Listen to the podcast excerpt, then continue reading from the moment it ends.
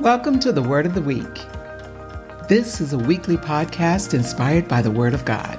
This five minute podcast will acquaint you with the Word of God by focusing your Bible study on how everyday words are used in Scripture. The personal thoughts I share are based on my spiritual journey and life's lessons. I'm your host, Doreen Newton. Let's get started. Welcome to the Word of the Week for the week of January 14, 2024. The word this week is disappointment. D I S A P P O I N T M E N T. The definition is a sadness or anger experienced when people or circumstances do not fulfill expectations. Our scriptures come from Thessalonians, 5th chapter, 18th verse. Rejoice always, pray without ceasing, in everything give thanks, for this is the will of God in Christ Jesus for you. From Proverbs, 3rd chapter, 5th through the 8th verse. Trust in the Lord with all your heart and lean not to your own understanding. In all your ways submit to him, and he will make your path straight. Do not be wise in your own eyes. Fear the Lord and shun evil. This will bring health to your body and nourishment to your bones. And from Job, first chapter 20 through the 22nd verse. At this, Job got up and tore his robe and shaved his head. Then he fell to the ground in worship and said, Naked I came from my mother's womb, and naked I will depart. The Lord gave, and the Lord has taken away. May the name of the Lord be praised. Feeling disappointed is not a sin. It is a human emotion that although your lost expectation may feel devastating, that unless you allow it, does not have a lasting effect. You can find comfort, direction, and even joy in the midst of your disappointment. I've heard about situations and experienced emotions caused by disappointment. In each case, disappointment is caused by an unmet expectation. Disappointments I've recently encountered are a woman is disappointed because she expected to develop a wonderful relationship with a person she had recently met before discovering that the other woman had spoken negatively about her to others in an attempt to destroy her credibility. A parent is disappointed because they expected their children would become more responsible, caring, and helpful as the parents try to manage their increasing dependence on others during their advanced stage of life. A child is disappointed because their parents expected them to be better prepared for adulthood now that they're graduating from high school or college. A grandmother is disappointed because she had expected to be at the birth of her first grandchild and is discouraged that distance and time prevented her from being a part of that special moment.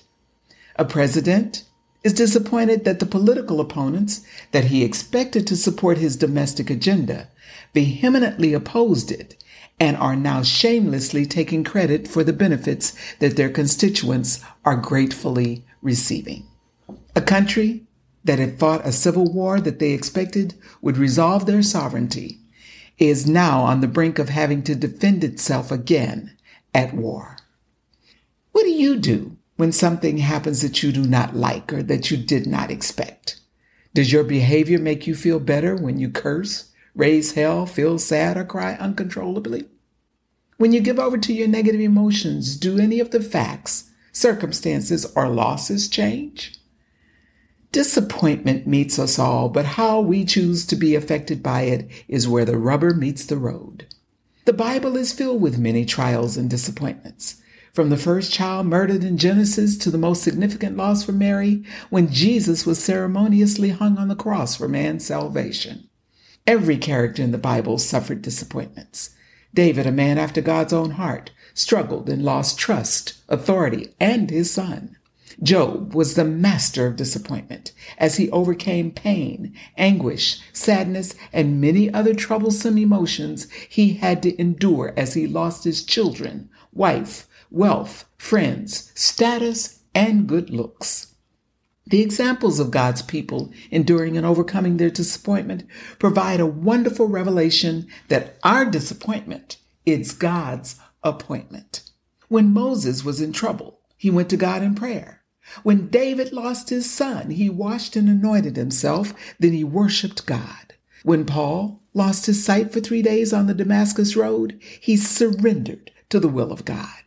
And as the life was leaving the body of Jesus, he used the same words as David when he commended his spirit into the hands of God. These approaches to disappointment are worth considering based on these examples. It is when we pray, worship, and surrender to the will of God that we give God the authority to open our hearts and change our perspective, that we can find and give forgiveness, and the weight of negative feelings will subside, leading us from despair and negativity to joy and hope. Being thankful to God for all things will bring peace, even in the midst of disappointment. God bless you. Orine out. You for joining us for the Word of the Week. You can subscribe to become a member of the Word of the Week Dash Newton group, which will make you eligible to receive our Word of the Week by email each week, support our show, and give you access to our study journal and other subscriber benefits. You can email me at C-A-N-D-O Newton at gmail.com. That's Can Do Newton at gmail.com. God bless you. Orine out.